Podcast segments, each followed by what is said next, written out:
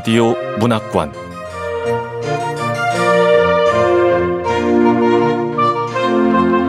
한국 단편 문학 특선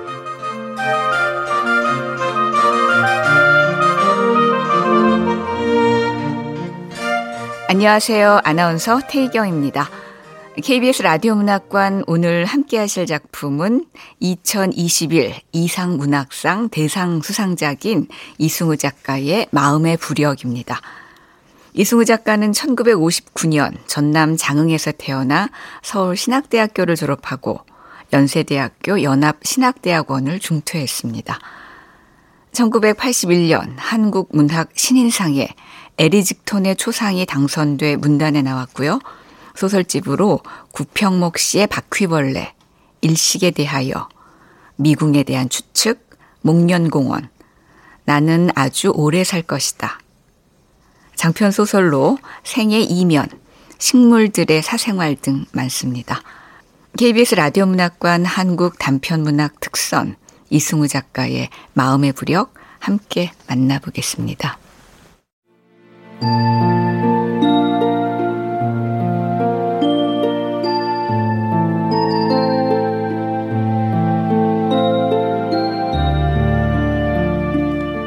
마음의 부력 이승우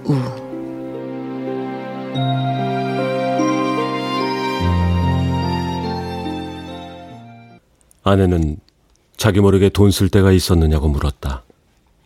늦은 저녁 식사가 끝나갈 무렵이었다. 무슨 말이야? 돈. 나 몰래 무슨 돈이 필요했냐니까? 아내는 내 얼굴을 빤히 쳐다보며 덧붙였다. 정말로 궁금해서 묻는다는 투였지만 순간 나는 추궁당하는 것 같아 불편해졌다. 그녀가 평소보다 가라앉은 목소리를 내면 내용과 상관없이 긴장부터 하게 된다. 아내는 감춰둔 잘못이 있기 때문에 그러는 거 아니냐고 하지만 나는 그 의견에 동의하지 않는다.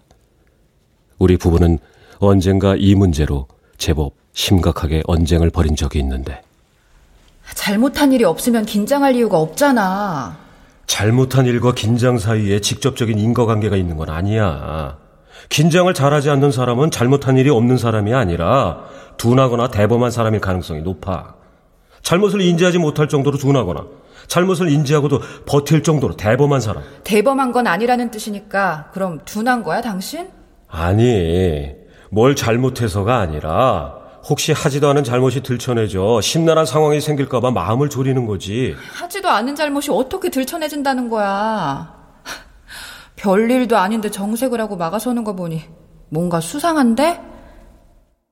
나는 살다 보면 자기가 하지 않은 일을 추궁당하는 어처구니 없는 경우가 있다고 항변하라고 했지만 그 말을 입증하기 위해 드려야 하는 수고가 꽤 번거롭게 여겨졌으므로 그만뒀다. 그 대신 바로 그런 오해를 받을까봐 그런 오해 때문에 생길지도 모르는 마음속의 시끄러움을 예방하려고. 왜냐하면 그런 일에 마음을 낭비하고 싶지 않으니까. 그래서 지레 긴장하는 거라고.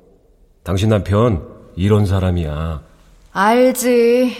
그런 사람이지 당신. 서둘러 마무리 지으려는 것으로 보아 그녀는 내가 주장이 아니라 하소연을 하고 있다는 걸 알아차린 게 분명했다. 그러나 내 뜻이 받아들여졌다는 만족감은 찾아오지 않았다. 오히려 어딘가 찜찜하고 불편했다. 내가 어머니께 돈을? 당신이 모르는 돈 없어. 당신이 어머님께 드린 돈 말고 어머님으로부터 가져온 돈에 대해 말하는 겁니다. 그런 거 없다는 거 당신이 더 잘 알잖아. 내가 그걸 어떻게 알아? 어머님이 나한테 전화하는 법은 없거든, 도통. 전화도 내가 했지. 근데 어머님이 손수 전화를 걸어왔다니까? 그 말을 하려고 그 무거운 전화기를 드신 거라고 어머님께서. 아이씨. 아, 도대체 뭐라고 했길래 그러는지 어디 드러나 봅시다. 쓸 데가 있으시대. 이제 우리 형편이 돈을 돌려줄 만해지지 않았느냐고 하시던데? 아, 대체 뭔 소리야. 그러니까 어머니가 나한테 돈을 꺼줬다고 했다는 거야? 당신 몰래? 차, 도대체 언제 얼마를? 언제 얼마인진 말씀하지 않으셨어. 그거야 꽉한 사람이 잘 알겠지 뭐. 에헤이, 그런 일 없다니까 그러네.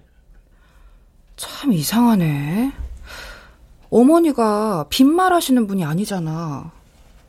근데 어머니가 그런 전화를 왜 당신한테 한 걸까? 나한테 하지 않고. 이상하지 않아? 그게 왜 이상해? 어머님은 그 돈을 며느리인 내가 모른다고 생각하지 않는 거지.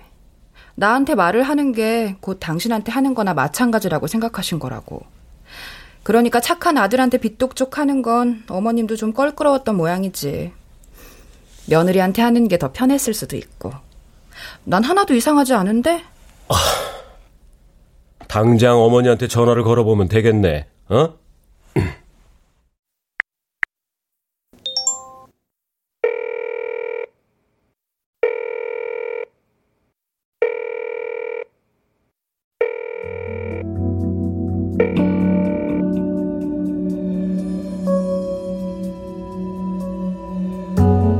어머니는 전화를 받지 않았다. 밤 10시가 가까워지는 시간이었다. 어머니는 아마 잠들었을 것이다. 5시에 시작하는 새벽 기도회를 가기 위해 새벽 4시에 일어나는 어머니는 보통 저녁 9시면 잠자리에 들었다. 전화를 안 받으시네? 그래? 아내는 벽에 걸린 시계를 힐끗 쳐다보는 것으로 내 행동을 간접적으로 비난했다. 그렇게 느끼자 마음이 한층 심란해졌다.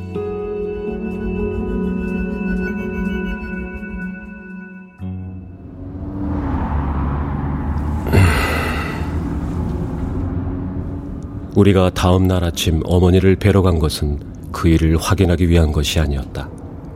그날 일정은 예정돼 있었다. 우리 부부는 몇 년 전부터 한 달에 한 번씩 어머니를 찾아뵈고 있었다. 마지막 주 토요일이 아내와 내가 정해놓은 날이었다. 공공기관의 지방 이전이 추진되면서 내가 속해 있는 부서가 지방으로 옮겨간 이후 나는 서울에서 150km 떨어진 신생도시를 오가는 처지가 됐는데 어찌어찌 하다가 석 달이 넘도록 어머니를 뵈러 가지 못한 것을 확인한 아내가 내키면 찾아가는 식으로 하지 말고 정기적으로 날짜를 정해놓자는 제안을 먼저 해왔다.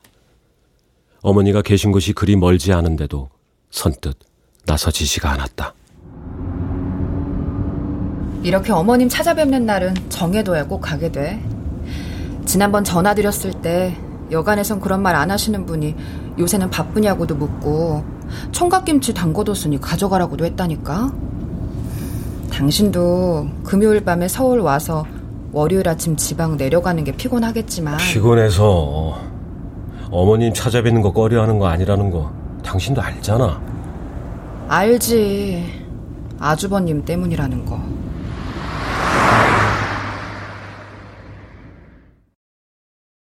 형의 죽음은 너무 갑작스러워서 받아들이기 어려웠다.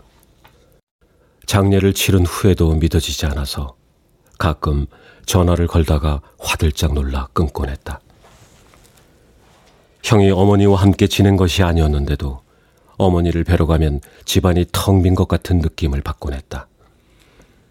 문득 찾아오는 예사로운 침묵이 자칫 유다른 감상을 불러낼까봐 어머니 앞에서는 아무 말이나 주절거리는 일이 잦았다. 반대로 어머니는 부쩍 말수가 줄어들었고 내가 실없는 소리를 해도 웃지 않았다. 더러는 귀찮다는 표정을 지어 머쓱하게 하기도 했다. 혼자 사는 어머니가 가끔 느끼고 자주 빠져들 우울을 아내는 걱정했다.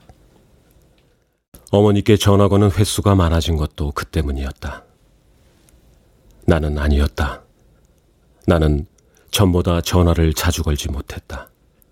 전화를 걸려고 하면 전과는 확연하게 다른 어머니의 시큰둥한 반응이 먼저 떠올라 머뭇거리고 포기하게 되는 일이 많았다. 어, 그래. 무슨 일로? 어머니는 적어도 표면적으로는 내게 이전과 같은 반가움을 표현하지 않았다. 내 목소리가 이 세상에 없는 형을 떠올리게 하기 때문이라는 사실을 짐작할 수 있었으므로 섭섭하지는 않았다. 사람들은 형과 내 목소리를 자주 착각했다. 특히 전화기를 통해 나온 음성을 잘 구별하지 못했다. 어머니는 이제는 착각할 수 없을 것이다. 착각하는 대신 연상할 것이다. 어머니에게 형을 연상하게 해서는 안 된다고 생각했으므로 나는 전화기 앞에서 자주 물러났다. 그 사실을 어렴풋이 알아챈 아내가 전보다 자주 전화를 건다는 걸 나는 눈치챘다. 목소리만으론 채워지지 않는 게 있을 거야. 100번 전화해도 한 번 얼굴 보는 것만 못하대잖아. 그래서 그런 말씀 하신 거겠지? 무슨 말? 총각김치 담갔다고 가져가라는 말. 어머님이 전에는 언제 올 거냐고 물으신 적이 있긴 했어? 그러니까 우리가 한 달에 한 번 정기적으로 이렇게 날을 정해서 찾아뵙자고. 미안해. 당신 울어? 울긴.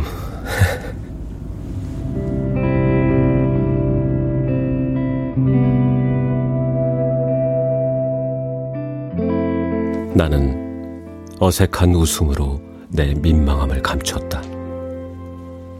아내는 그때 내가 그녀가 아니라 형과 어머니의 얼굴을 마주하고 있었다는 사실을 알지 못했다.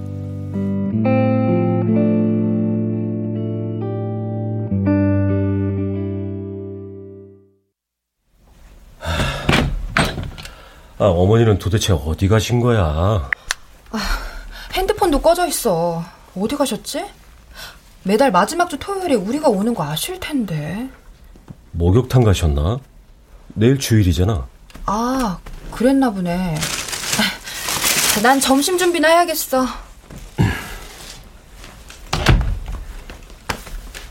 아이고, 성경 필사 중이셨나 보네. 나는 어머니의 큰 글씨 성경책이 놓인 독서용 테이블 앞에 앉아봤다. 성경 옆에는 두툼한 노트가 있었는데 예레미야서를 받아 적은 어머니의 반듯한 글씨가 눈에 들어왔다. 어머니는 성경을 필사한 노트들을 장롱 서랍에 넣어뒀다. 그 서랍에 형의 사진도 들어있다는 걸 나는 알고 있었다. 네 형 사진은 내가 보관하마. 그 사진을 언제 또 꺼내보는지, 얼마나 자주 꺼내보는지는 알 수 없었다.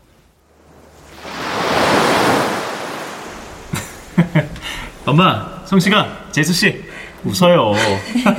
김치. 그래. 웃으세요. 다 같이 찍자. 찍어. 네? 네. 자동으로 맞췄으니까 저기 보세요, 어머니. 네.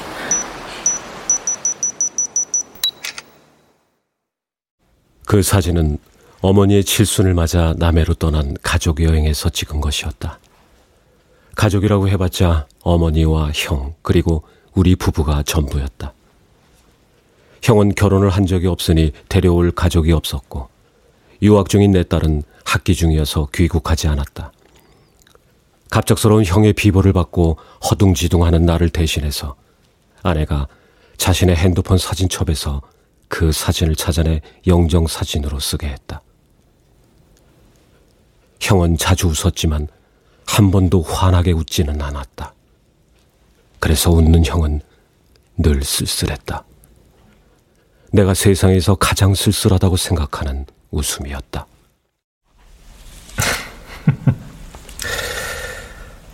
면목이 없다. 내가. 아, 형 왜 자꾸 그런 말을 해? 내가 영 자식 노릇을 못한다. 너라도 어머님 마음 구겨주지 않게 하니 다행이다만. 그 말을 들을 때 내 마음은 마구 구겨지고 심하게 헝클어졌다.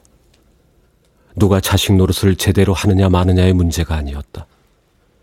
형이 진심으로 하는 말이라는 걸 알면서도, 아니, 알기 때문에 더 그 말을 듣는 것이 힘들었다.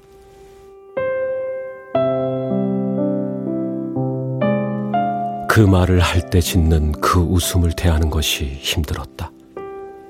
그 말을 듣지 않는 것으로 하고 싶었다. 그 미소를 보지 않는 것으로 하고 싶었다. 형이 자식 노릇을 제대로 하지 못한다거나 내가 그 노릇을 제대로 하고 있다는 생각을 한 번도 해본 적 없지만 없는데도 그런 노릇을 제대로 할 수 있는 조건을 갖지 못한 자신의 처지와 감정에 대해 말한다는 것을 모를 수 없었으므로 그 자리가 불편하고 마음 쓰였다. 자기와는 달리 그런 조건을 가졌다고 생각하는 동생에 대한 형의 마음이 헤아려져서 어쩔 줄 모르는 상태가 됐다.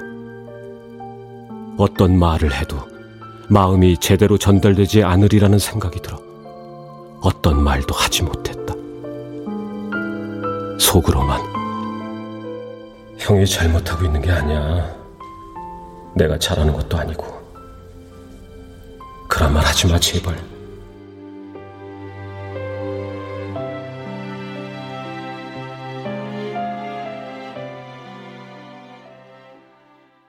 형, 제발 그런 말 하지 마.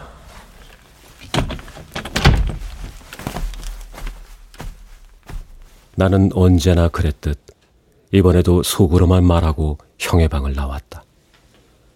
식사 준비를 마친 아내가 점심상을 차려놓았는데도 어머니는 돌아오지 않았다. 눈을 감자 핸드폰이 요란하게 울리던 어느 명절 전날 일이 떠올랐다.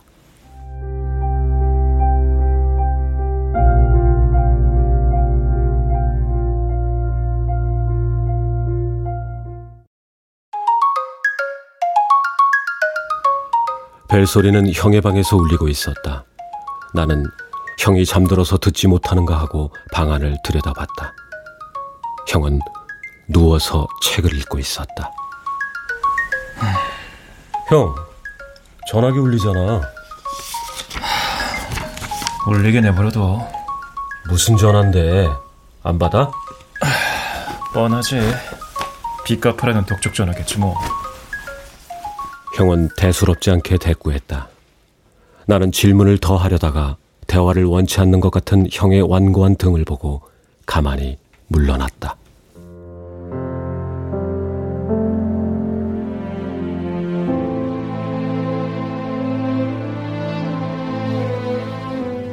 그와 비슷한 옛 기억들이 스치듯 떠올랐다가 사라졌다.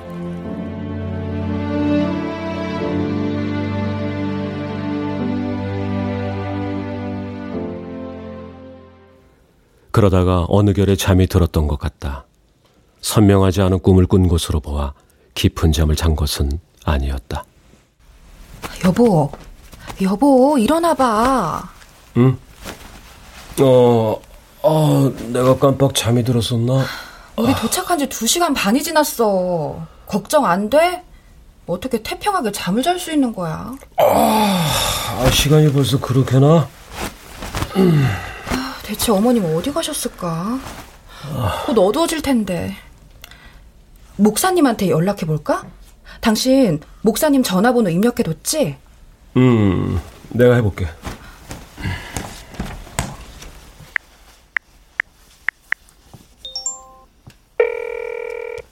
내 이름을 듣고는 목사는 내가 누구인지 바로 알아차리지 못했다. 어머니 이름을 대자 그때서야 아는 척했다. 아, 그 신권사님 아드님이구만. 예, 어머니 뵈러 왔는데 집이 비어 있어서요. 두 시간 반 동안 연락이 안 돼서 혹시 교회에 계시는가 하고요. 아, 그러시구나. 아유, 근데 나를 잘못 잡아서 오셨네. 우리가 매달 마지막 주 토요일에 찾아오는 걸 어머니가 알고 있을 거라는 말은 하지 말자. 저 목사님, 우리 어머니 교회에 계시나요? 저, 그러면 다행입니다마는 아, 교회는 아니고 기도원에 오셨어요. 그 여선교회 회원들 원례회 겸 기도회를 하러 왔거든요. 저녁 늦게 돌아갈 거예요. 교회 차로 모셔다 드릴 테니까 염려 마시고요. 아, 저 어머니 바꿔드릴게요. 저, 신관사님, 그 아드님 전화예요. 여보세요? 예, 저예요, 어머니. 누구냐? 성준이냐? 성주는 형의 이름이었다. 순간 목에 무엇이 걸린 것처럼 숨이 막혀 어떤 말도 나오지 않았다. 그러나 침묵은 길지 않았다. 어머니가 곧 자신의 실수를 정정했기 때문이다. 내 정신 좀 봐라. 성준이일 리가 없지. 그런데 어쩐 일이냐? 네? 아, 그게... 나는 일단 안도했지만 어머니가 어쩐 일이냐고 물었기 때문에 다시금 몸과 마음이 서서히 경직되는 걸 피할 수 없었다. 어머니는 오늘이 우리 부부가 어머니를 뵈러 오는 날이라는 걸 기억하지 못하는 것이 분명했다. 저, 어머니, 제가 누군지 아세요? 무슨 소리냐? 아유, 참. 네가 누군진 네가 제일 잘 알지. 아, 그걸 왜 나한테 물어? 어머니, 그건 옳은 말이지만 제가 듣고자 하는 답은 아니에요. 어머니, 제가 성준이에요? 성식이에요?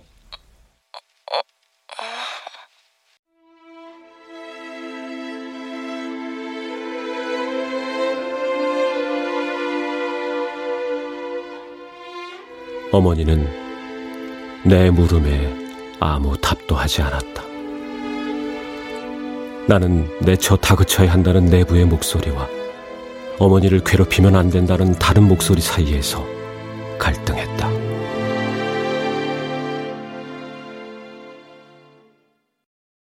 어머니, 집사람하고 저 두 시간 반 전에 도착해서 기다리고 있거든요. 아유, 그렇구나. 그런데 어쩌냐. 교회 차 타고 와서 저녁 늦게나 돌아갈 것 같은데. 자고 갈 거야? 자고 갈래? 안 돼. 오늘 부부 동반 저녁 약속 있잖아. 어머니, 저녁 약속이 있어서 서울로 올라가야 돼요. 아유, 그럼 할 수 없지. 조심해서 가거라. 나는 통화를 마치기 전에 어젯밤에 아내로부터 들은 내용을 확인해야 한다는 마음에 내몰려 다급하게 물었다. 잠깐만요, 어머니. 저, 얼마 전에 집사람이랑 통화했죠? 그때 어머니가 저한테, 아, 아, 그러니까. 며느리하고야 자주 통화하지. 그 애가 워낙 자주 전화를 걸어오지 않냐. 전화해서 별 이야기를 다 한다. 아유, 그런 애가 없지. 나 심심할까봐 그럴 테지만, 그러지 않아도 된다. 나는 잘 지낸다. 심심할 시간도 없어. 화초들 돌보지, 교회 가지, 청소하지, 빈 시간이 별로 없다니까? 하초들이 얼마나 수다스러운지 아냐? 그것들 말 들어주고 대꾸해주고 그러려면 하루가 모자라. 그러니까 내 염려는 하지 마. 나는 잘 지낸다. 저기, 어머니, 혹시 돈이 필요하시면. 돈? 아, 노인네가 돈 쓸 일이 어디 있다고. 집사람하고 통화할 때 돈 쓸 일 있다고. 아유, 빨리 들어오란다. 내 걱정은 말고 냉장고에 파김치 해놓은 거 있으니 갖고 가라. 그 파란 통에 든 거다. 조심해서 가고 감기 조심하고 오가며 차 조심해라. 끊는다. 뭘 하셔? 응? 어, 그게. 뭘 하시냐니까. 아, 여기 있는 화초들이 아주 수다스럽대. 이놈들 말 들어주느라고 시간 가는 줄 모른다고. 아, 무슨 뚱딴지 같은 소리야. 그거 말고 돈 얘기. 뭘 하셔? 아, 노인이 돈 쓸 일이 어디 있느냐고. 아, 제대로 물었어야지. 내가 여쭤봤어야 하는데.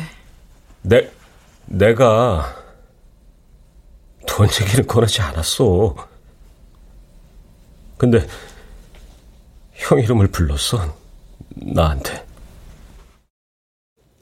사람들이 내 목소리와 형의 목소리를 잘 구분하지 못한 것은 사실이었다. 어머니조차 간혹 내 목소리와 형의 목소리를 헷갈려 했다. 그러나 부언할 것이 있다. 어머니가 형의 목소리를 내 목소리로 착각하긴 했지만 내 목소리를 형의 목소리로 착각한 적은 없었다. 글쎄, 뭐 그게 이상한 말 같지만 그래서 난 어머니가 내 목소리는 확실하게 알아듣는데 형 목소리는 잘 못 알아듣는다고 생각했거든.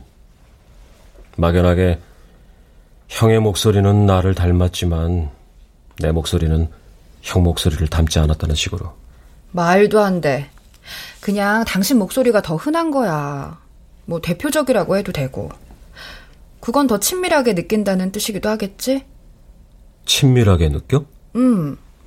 어머님한텐 형보다 당신이 더 친밀하게 느껴졌던 거 아닐까? 아주버님은 살아계실 때 전화도 자주 안 하셨다며 당신은 늘 어머니를 챙겼고 그럼 어머니한텐 당신이 더 친밀하게 느껴졌겠지.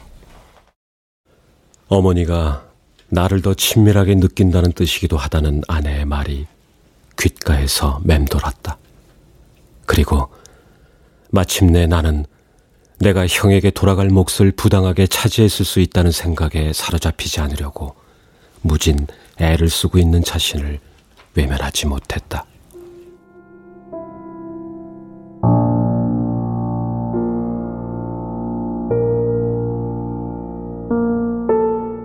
의도와 상관없이 혜택을 더 받은 사람이라는 생각은 편의 대상이었음을 인정해야 하므로 위험했고, 그래서 회피해야 했다. 편의 대상이 된 사람이 느끼는 마음의 불편함을 사람들은 간과한다.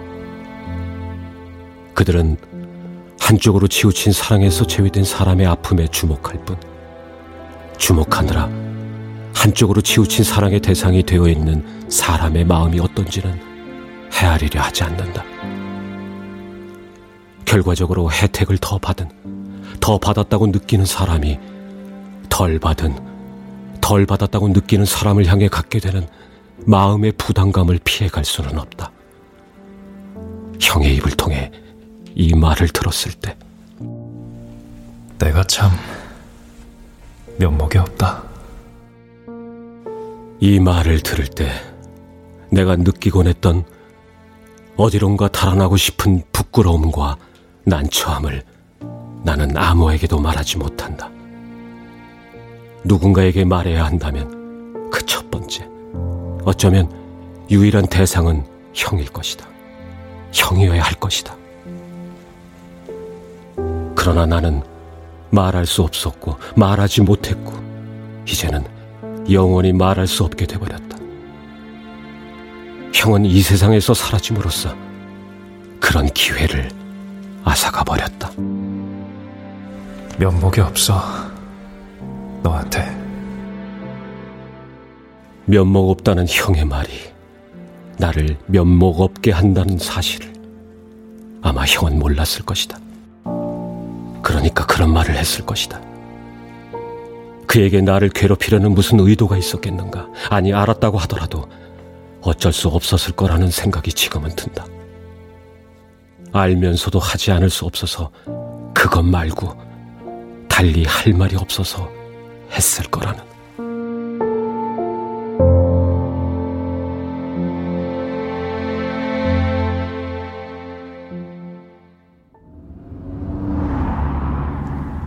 돌아오는 차 안에서 나는 어머니의 편애를 받았던 창세기 인물 야곱이 느꼈을 마음의 짐에 대해 아내에게 이야기했다. 야곱은 어머니 리브가가 형 에서가 아니라 자신만 아끼고 사랑하는 걸 알고 마음이 무거웠을 거야. 어머니가 큰아들 에서를 미워했을까? 난 아니라고 생각해. 단지 리브가는 작은 아들을 사랑했을 뿐이야. 근데 한 사람을 사랑했을 뿐인데 다른 누군가가 사랑을 받지 못하는 일이 일어나는 게 세상 이치지. 사랑이 차별을 만들어내다니 역설이고. 근데 형 에서 말이야. 어머니한테 사랑을 받지 못했잖아. 그래서 상당한 박탈감을 느꼈을 거야. 그럼 야곱은? 야곱? 어머니의 사랑을 듬뿍 받은 야곱? 응. 야곱은 아무렇지 않았을까? 자발적으로 어떤 행위를 하지 않았지. 하지만 결과적으로 자기 때문에 형을 소외시키고 형에게 박탈감을 준 셈이 됐잖아. 그 동생의 속마음은 어땠을까? 어쩌면 형보다 더 괴로웠을지도 몰라. 어쩌면 어머니의 사랑이 부담스러워 거부하고 싶을 때도 있지 않았을까? 자기를 사랑하는 어머니가 싫어서가 아니라 자기를 사랑하는 어머니의 사랑을 받지 못하는 형을 볼라지 없어서. 음? 무슨 말을 하다가 멈춰. 당신 지금 창세기에 나오는 야곱 얘기하는 거 당신하고 형 얘기 같아서 그래? 근데 아니야. 아니야? 음. 어머님이 편애를 당신한테? 내가 겪은 어머님은 그런 분 아니야. 누구를 더 사랑하는 분이 아니잖아. 아내의 관찰이 아마 맞을 것이다. 어머니는 누구를 더 싫어하거나 더 사랑하는 분이 아니었다. 형으로부터 그런 불만을 들어본 적도 없었다. 하지만 나는 에서에 대해 말하는 것이 형에 대해 말하는 것과 거의 구별되지 않는 심리 상태에 들어가 있었고, 따라서 자학의 감정으로부터 자유로울 수 없었다. 우리 형, 난 형이 부러웠어. 뭐? 당신이 아주버님을 부러워했다고? 응. 때때로 부러웠어.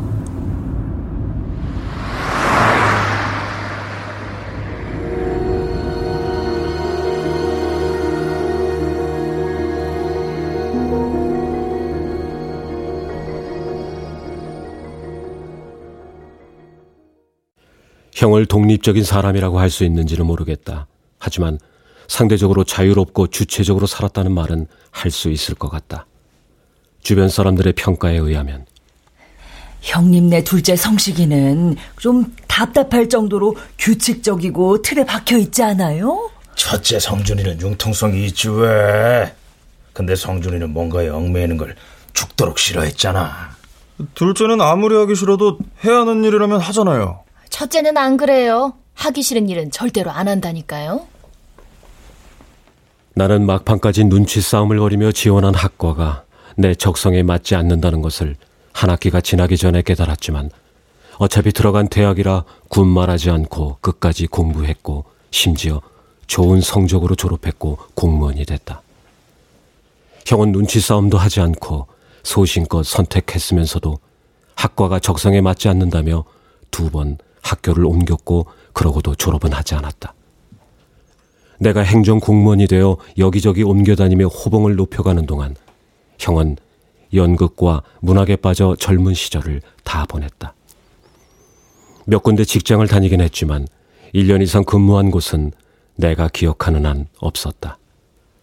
광고 회사와 대형 서점과 영화사와 커피 전문점과 이삿짐 센터와 백화점 경비실을 옮겨 다니면서 형은 늘 소설을 쓰고 싶어 했다.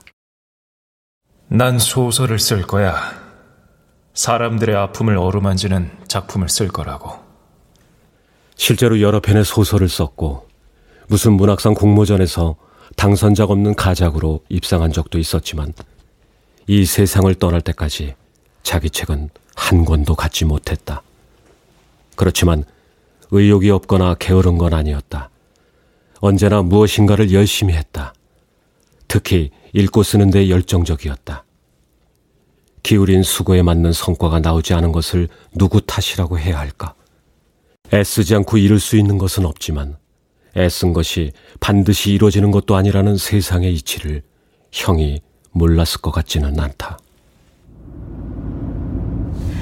그러니까 당신은 아주버님의 그런 활달한 기질이 당신하고 달라서 부러웠던 거야? 음, 때때로 나도 내가 하고 싶은 일만 하고 하기 싫은 일은 하지 않으면서 살고 싶다는 생각을 가끔 했거든. 하지만 그런 생각은 길게 이어지지 않았어. 왜? 내가 하고 싶은 일하고 하기 싫은 일이 뭔지 잘 떠오르지가 않았거든. 막연하게 생각한 걸 밖으로 끄집어내려고 하면 손에 잡히지도 않았고, 그럴 때마다 나야말로 태만한 사람이 아닌가, 삶에 대한 의욕도 사랑도 없는 사람이 아닌가, 뭐 그런 생각 때문에 열등감에도 시달렸어. 친척들이 형 앞에서 나 지켜 세울 때는 그들의 입을 틀어막거나 숨고 싶었어.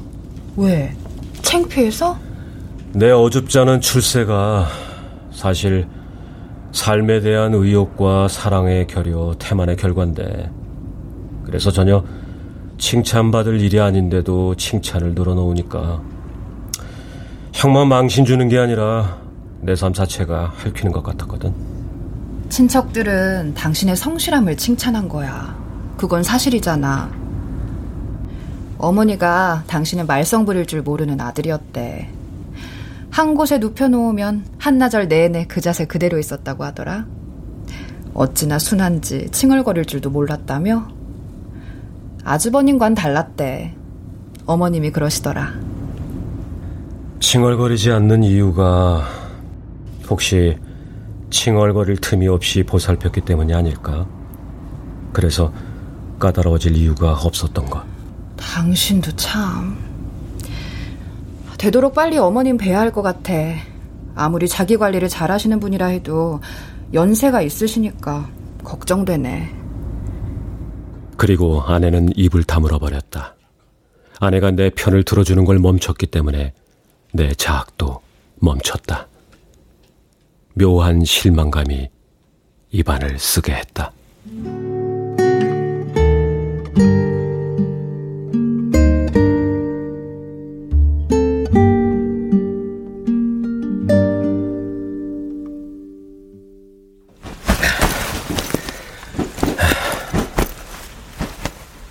다음 날 저녁 근무지인 NC로 가는 기차를 타기 위해 일주일치 식량과 옷가지들을 가방에 집어넣고 있는데 어머니가 전화를 걸어왔다. 어, 어, 어머님 전화하셨네? 예, 어머니. 아, 그렇지 않아도 내일 어머님 뵈러 가려던 참이었어요. 네, 네.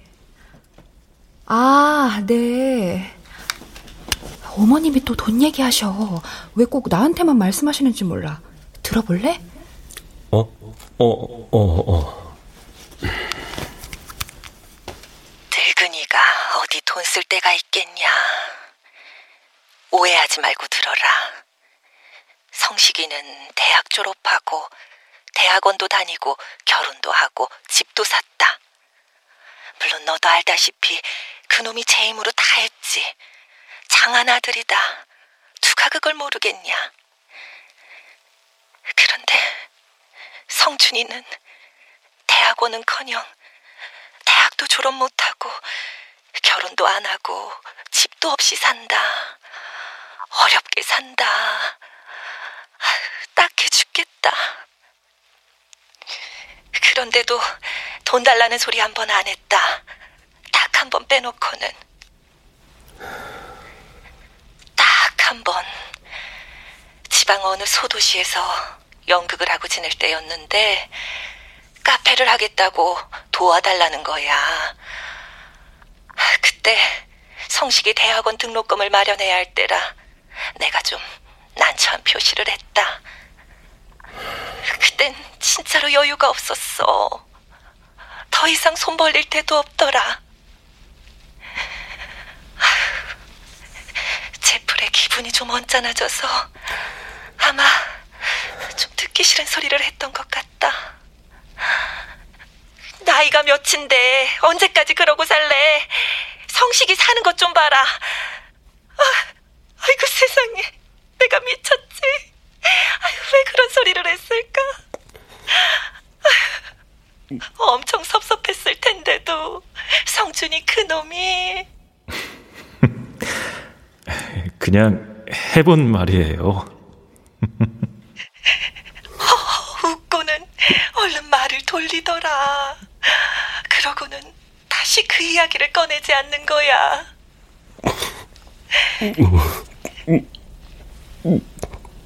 나도 그날 이후 그 이야기를 하지 않았고. 아유, 그런데 요새 그 일이 왜 그렇게 마음에 걸리는지 모르겠다. 성식이는 대학원도 보냈잖아요. 그의 목소리가 자꾸 들린다. 아, 아니, 그 애가 그런 말을 할 리가 없지. 그런 말을 할 애가 아니다. 그런데도 그런 목소리가 자꾸 들리는 걸 어떻게 하냐. 아유, 이제라도 성준이한테 카페 차릴 돈을 좀 해주고 싶다. 그래서 돈을 달라는 거지. 내가 어디 다른 데 쓰려고 그러는 거 아니다. 그러니까 성식이한테 이야기 잘해서 너무 늦지 않게 돈을 좀 마련해서. 당신 왜 그래? 숨 좀 쉬어. 얼굴이 창백해. 아, 전화기 이리 주고. 예, 어머니.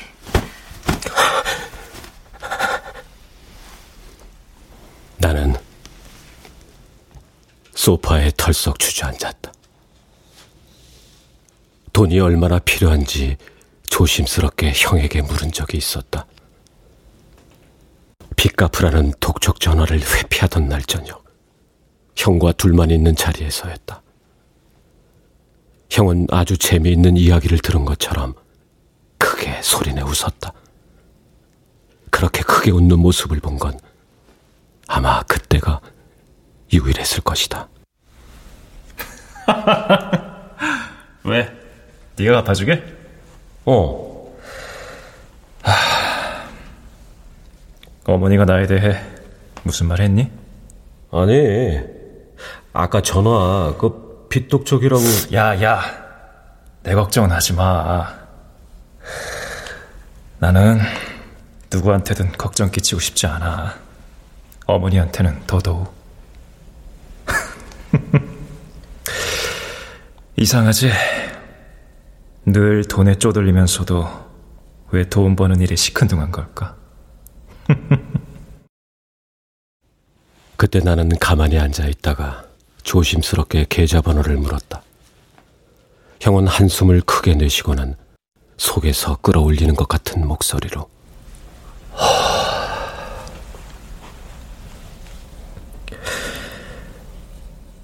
내가 네 형이다.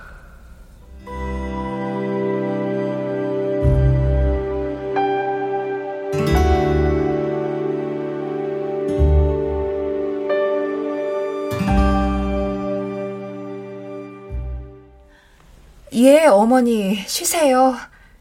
네. 아내는 나의 당혹스러움을 이해했다. 나에게 어떤 설명을 요구하지 않는 것으로 보아 그녀 역시 나 못지않게 충격을 받은 모양이었다. 좀처럼 흐트러지지 않던 분이 세상이 어쩜 좋아. 어머니 혼자 계시면 안 될 것 같지 않아? 형의 갑작스러운 사고 후 나와 아내는 어머니를 서울로 모셔오기로 합의했었다. 내 근무지가 서울일 때였다. 혼자 있는 시간이 위태로울 거라고 판단했었다. 그러나 오랜 세월 혼자 살아온 어머니는 아직 수족을 움직일 수 있고 살던 데서 사는 것이 편하다며 서울로 오는 것을 거절했다. 너희들이 무슨 생각하는지 안다만 공연한 걱정하지 말아라. 속이 아무렇지 않다는 말이 아니라 속을 다스릴 줄 안다는 뜻이다. 살면서 관계 맺은 사람들 대부분이 여기에 있다. 거기 가면 말벗할 사람이나 있겠냐? 난 여기서 할 일이 많다. 저 파랑이, 널쩍이, 쭉쭉이와 놀다 보면 하루가 금방 간다. 새벽에는 교회에도 가야 하고. 나는 괜찮다. 나는 아무렇지 않아. 난 끄떡없다. 잘 이겨내기에 끄떡없는 줄 알았다. 아무렇지도 않은 줄 알았다. 어머니의 화초들과 종교가 어머니를 굳건히 지키고 있다고. 그러니 괜찮은 거라고 생각했다. 그렇게 생각한 것은 이제 알겠다. 아들을 잃은 어머니의 상실감과 슬픔을 고려했기 때문이다. 나는 괜찮다.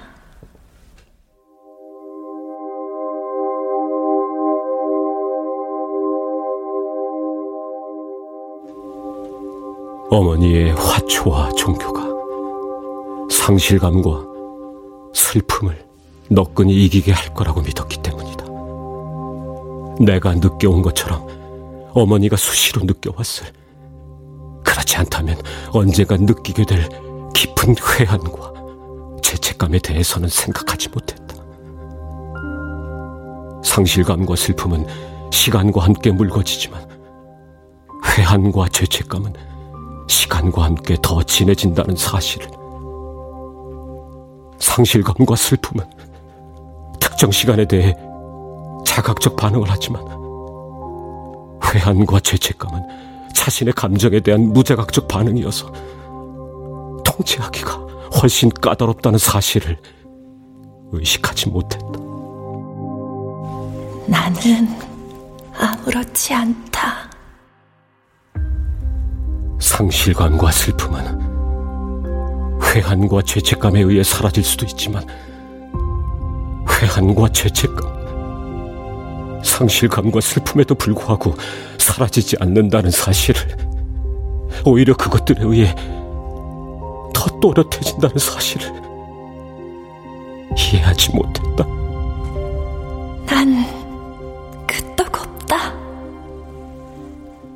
나는 사랑의 대상인 야곱이 져야 했을 마음의 짐에 대해서는 제법 깊이 생각하면서 그 사랑의 주체인 리브가가 져야 했을 마음의 짐에 대해서는 깊이 헤아리지 못했다는 사실을 인정하지 않을 수 없었다.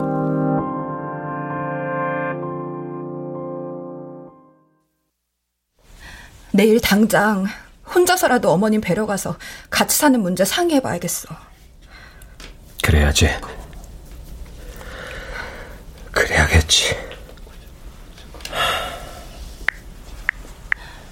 당신 어머님한테 전화하는 거야?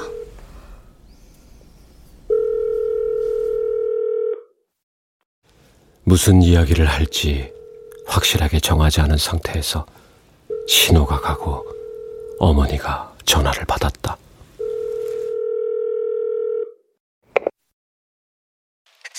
성준이냐? 어제 들었을 때는 인식하지 못했는데 무척 반가워하는 목소리였다. 나는 성준이 아니었으므로 어머니의 오해를 바라잡아줘야 했다. 어제처럼 아니에요, 성식이에요 하고 말하면 어머니는 이렇게 받을 것이다. 내 정신 좀 봐라. 성준이일 리가 없지. 그런데 어쩐 일이냐? 그러면 잠깐이나마 안심할 것이다. 어제처럼. 그런데 문득 어제와 같이 말해도 될지 자신이 없어졌다. 나는 잠깐 비틀거렸고 그 짧은 순간에 내가 할 역할을 선택했다. 그 역할은 내가 결정한 것이 아니라 누군가로부터 부여받은 것 같았다. 배역을 위해 일부러 목소리를 바꿀 필요는 없었다. 네, 성준이에요. 별일 없죠? 교회도 여전히 잘 다니시고, 파랑이, 쭈구리, 하늘이와도 잘 지내시죠? 찾아뵌다고 하면서도 통 시간을 못 내네요. 요새 좀 바빠요. 새로운 연극을 맡았거든요. 그런데 어머니, 지난번에 내가 말한 거요. 조건이 괜찮은 카페가 싸게 나왔다는 거. 그거 이번 주에 계약을 하려고 하는데